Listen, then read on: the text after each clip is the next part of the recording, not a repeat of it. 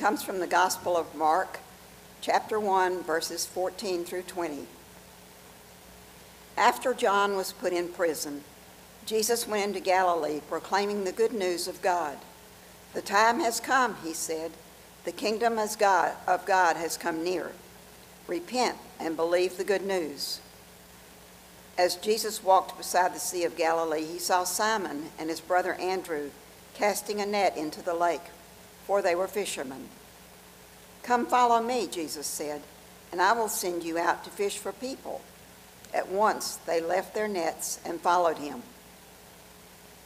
When he had gone a little further, he saw James, son of Zebedee, and his brother John in a boat preparing their nets. Without delay, he called them, and they left their father Zebedee in the boat with the hired men and followed him. This is the word of God for the people of God. Thanks be to God. Thank you for having a little fun this morning. It's all right to have fun. It's also all right to sometimes stumble our way through doxologies and other moments of liturgy in the church, because we are on a path together, growing and learning and becoming the people that God has called us to be. So welcome again to worship this morning. Today we're starting a brand new series uh, here at Pittman Park that will carry us through this season of Lent called Disciples Made Here. Throughout this series, we're going to take a look at the kind of disciples of Jesus Christ that we're uniquely called to make for the sake of God's kingdom and for our community. Because we want to be a church, friends, we want to be a church that calls and equips people to build faith-filled communities that transform our community for Christ. We want to be a place that helps people grow and mature so they can help others grow and mature in their faith. But before we jump into talking about the kinds of disciples that we're called to make, we've got to take a moment and talk about the elephant in the room, or better yet, the elephant in the sanctuary, right?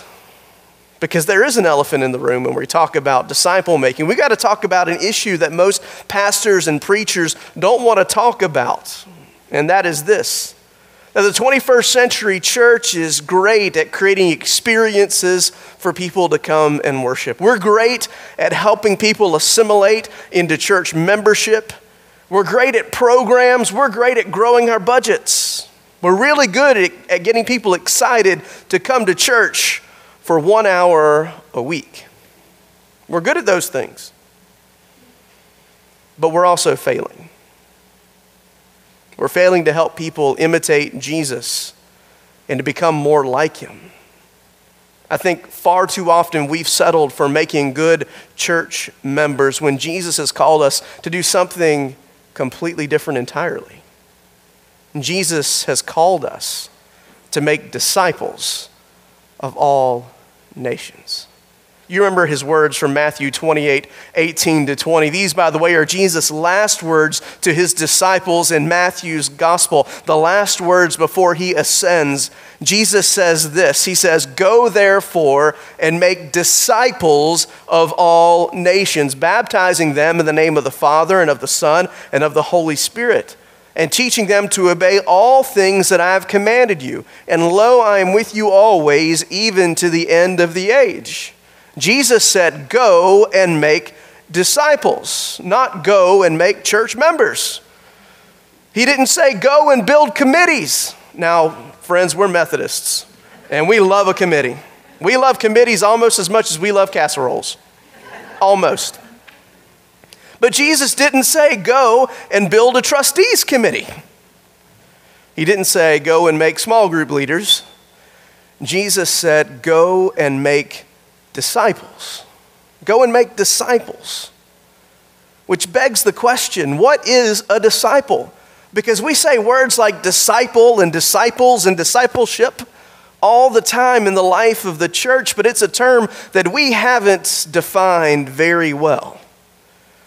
So in order to find out what a disciple is, we're going to roll back to the very first verses of Mark's gospel. In the Gospel of Mark, it only takes thirteen verses for Jesus to be born, baptized, sent out into the wilderness for forty days, and then to come back onto the scene, which is where we pick up the story in verse fourteen. there Mark says these words about Jesus. After John was put into prison, remember John had been baptizing out in the Judean, Judean wilderness at the river Jordan for repentance, but he was put in prison by Herod. So after John was put in prison, Jesus went into Galilee proclaiming the good news of God, the gospel of God. The time has come, Jesus said. The kingdom of God has come near. Repent and believe the good news. Believe the gospel. As Jesus walked beside the Sea of Galilee, he saw Simon and his brother Andrew casting a net into the lake, for they were fishermen. That was their job. They were fishermen. They cast net into the lake, hoping to bring back a catch. But Jesus goes to them and says, "Come and follow me, and I will send you out to fish for people." And at once, Mark's gospel says, as does Matthew's, as does Luke's, they left their nets and followed him. When he had gone a little further, he saw James, son of Zebedee, and his brother John in a boat preparing their nets. Without delay, he called them, and they left their father Zebedee in the boat with the hired men and followed him. Jesus shows up on the scene in Galilee with good news about the kingdom of God, and he calls people, Peter, Andrew, James, and John, to come and follow after him, to come and join him in this good news, in this gospel, and to join him in learning the ways of the kingdom of God. These men and others who respond to Jesus' call are who we call the disciples. So it seems to me that a disciple is first someone who chooses to follow the way of Jesus. Someone who chooses to follow the way of Jesus. This is all the disciples do in this passage. They commit on the spot with their net still wet from fishing, with their father still standing in the boat. Don't you love that scene? Can you imagine Zebedee and his hired help there? As, as the nets are wet, getting ready to be cast out into the water, and, you know, James and John are just out. They're gone. Heading off with some guy who just walked up and called them, probably their cousin. But they commit on the spot to following after Jesus, to following the way of Jesus, to going where he goes, to sleeping where he sleeps. Do you ever think about this? That we see Jesus wandering throughout the Gospels to different places all around uh, Israel, and the disciples are with him. And when Jesus lays down to take a nap, they all lay down to take a nap. They commit to sleeping where Jesus sleeps, to sharing what Jesus shares, to loving who Jesus loves. The disciples, they don't always know where Jesus is going. They don't always know what Jesus is doing, but they're always committed to following his lead. So these four men, Peter, Andrew, James, and John, and eight others, follow Jesus over the course of the next three years, and they learn the ways of Jesus. That's three years, friends, not eight weeks, right? We like a lot of eight-week, sixteen-week Bible studies because in eight weeks or sixteen weeks, we're going to become an expert on something. No, we're not, friends. If it took the disciples three years, it's going to take us a while too. We have to be committed to following the way of Jesus, not just once, but every single day of our lives, which brings me to the second characteristic of a disciple. A disciple is someone who's in a growing relationship with Jesus. Day by day, disciples are learning and growing in the ways of Jesus. This is the pattern that we see with the disciples that Jesus himself called. And as they follow Jesus, as they follow his lead and commit to following his way, Jesus gives them opportunities to watch. Opportunities to listen in, to participate, and to practice ministry. Remember, these twelve will be set out ahead of Jesus to prepare his way as he moves from town to town. Later on, seventy-two will be sent out in Jesus' name to pray for people, to heal, for pe- to heal people, and to proclaim the gospel ahead of Jesus. And Jesus is pleased when they go out and return, full of stories about how God moved mightily among them. The disciples, when they're with Jesus, they learn what to do and a lot of what not to do. If you go back and read the stories of Peter, Andrew, James, and John, you find out that while they learn a lot, of what to do. And there's a lot of times they learn what not to do. You remember Peter is going to deny Jesus three times. He's going to be a hothead. He's going to accidentally cut someone's ear off in the garden the night that Jesus is arrested, right? He's going to trip and stumble his way. But somehow by God's grace, he becomes the rock upon which Christ builds his church.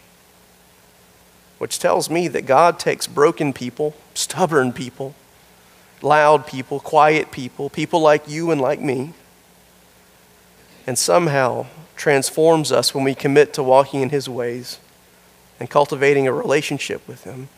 He transforms us into more we, than we could ever be on our own. You see, disciples, they don't just make a decision to walk in the way of Jesus. They cultivate a relationship with Jesus that grows and forms them over time. I don't know if you've ever tried to pick up a new hobby, but when I had just graduated college and was in seminary, Um, I decided that I was going to pick up golf. Like I was just going to take up, I was going to be a golfer, right? Because preachers golf. We know some preachers who love to golf. I know some preachers who, you know, twelve, fifteen, they're going to be out there on a, on a tee. But I thought I'd take up golf because it would be a fun thing to do. It'd get me outside. It's good walking. Um, and so I decided that I was going to do it. So um, I paid forty dollars uh, one afternoon. I went out to a local golf course, rented the uh, the course golf clubs. You ever played with course golf clubs, like the ones at the clubhouse? I don't even know what you call them. Rent-a-clubs. They're terrible. I played with those, got blisters on my hands. But simply making the decision to become a golfer didn't make me a golfer, right? Like if you want to... If you want to be a golfer, you've got to take some steps to grow in the game. You've got to, you know, buy some clubs. You've got to spend some time out on the driving range and out on the putting green. You've got to go out week after week and, and play golf. Deciding to play golf isn't the same as being a golfer. Being a golfer takes time, years, to develop your game. And some people like me, I, look, we're just not going to take the time to learn. After I played my first round and shot like a one seventy, I figured it was time to retire. Top of my game. But people who love golf and are golfers, you know, when they make that decision that they're going to step in to, to being a golfer, they go out and they buy, you know, the pants, the high pants with the tall socks, right? And they buy the shoes and they buy the shirts and the gloves and the clubs. And they start to watch the Golf Channel. The only place I ever see the Golf Channel is, is in a doctor's office, and I don't know why that is. They'll take lessons, they'll take lessons, and they'll always remind you when the Masters is, when Masters Week is. And I have to remind people that, that Masters Week is not the same thing as Holy Week. Uh, Holy Week has to do with Easter, not with Augusta. They go and read books, and they find people that can help them grow in their game, and they look for opportunities to learn and grow more. Y'all, discipleship, it works the same way.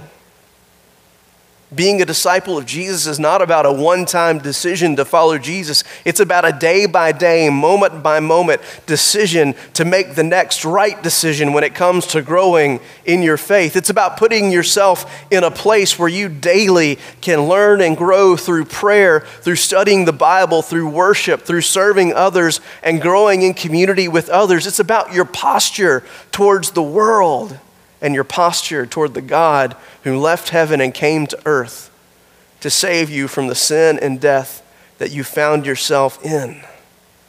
Friends, the disciple is one who chooses to follow the way of Jesus and someone who's in a growing relationship with Jesus. But third, a disciple, a disciple of Jesus is someone who also makes disciples. Remember, if you roll back to Matthew twenty-eight, eighteen to twenty, Jesus, before he ascends, just like you heard earlier, says to his disciples, these men and women who have, have chosen to follow the way of Jesus, who've cultivated a relationship with Jesus for three years, Jesus says to them, go and make disciples, go and multiply yourselves, go and call people to come and follow me as I lead you, go as the Holy Spirit leads you. Go and help others not only to decide to follow after me, but to enter into a growing relationship with me. so that when the time is right, I can send them out to make even more disciples. Y'all, this is how our world is transformed. This is how our community is transformed. This is how our homes and families are transformed in the name of Jesus. It happens when people like you and me choose first to walk in the way of Jesus. When we make that commitment, and then we cultivate a growing relationship with Jesus, and then begin inviting others to come along on the journey with us. Jesus himself has given us the pattern. Call people to become disciples. Help them grow and mature them. And then send them out to call even more people to be disciples of Jesus. Now, when I came here to college, I was lost like a ball in high grass. My first year here at Georgia Southern, I lived like every other student on the campus.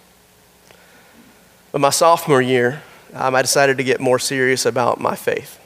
I'd had a very rough summer, and coming back to school, I decided I'd start attending the Wesley Foundation next door. And, and I had four, four people who adopted me. Well, that's not really true. I adopted, I adopted them. You know, they didn't know that they were adopting me. I was just hanging out all the time.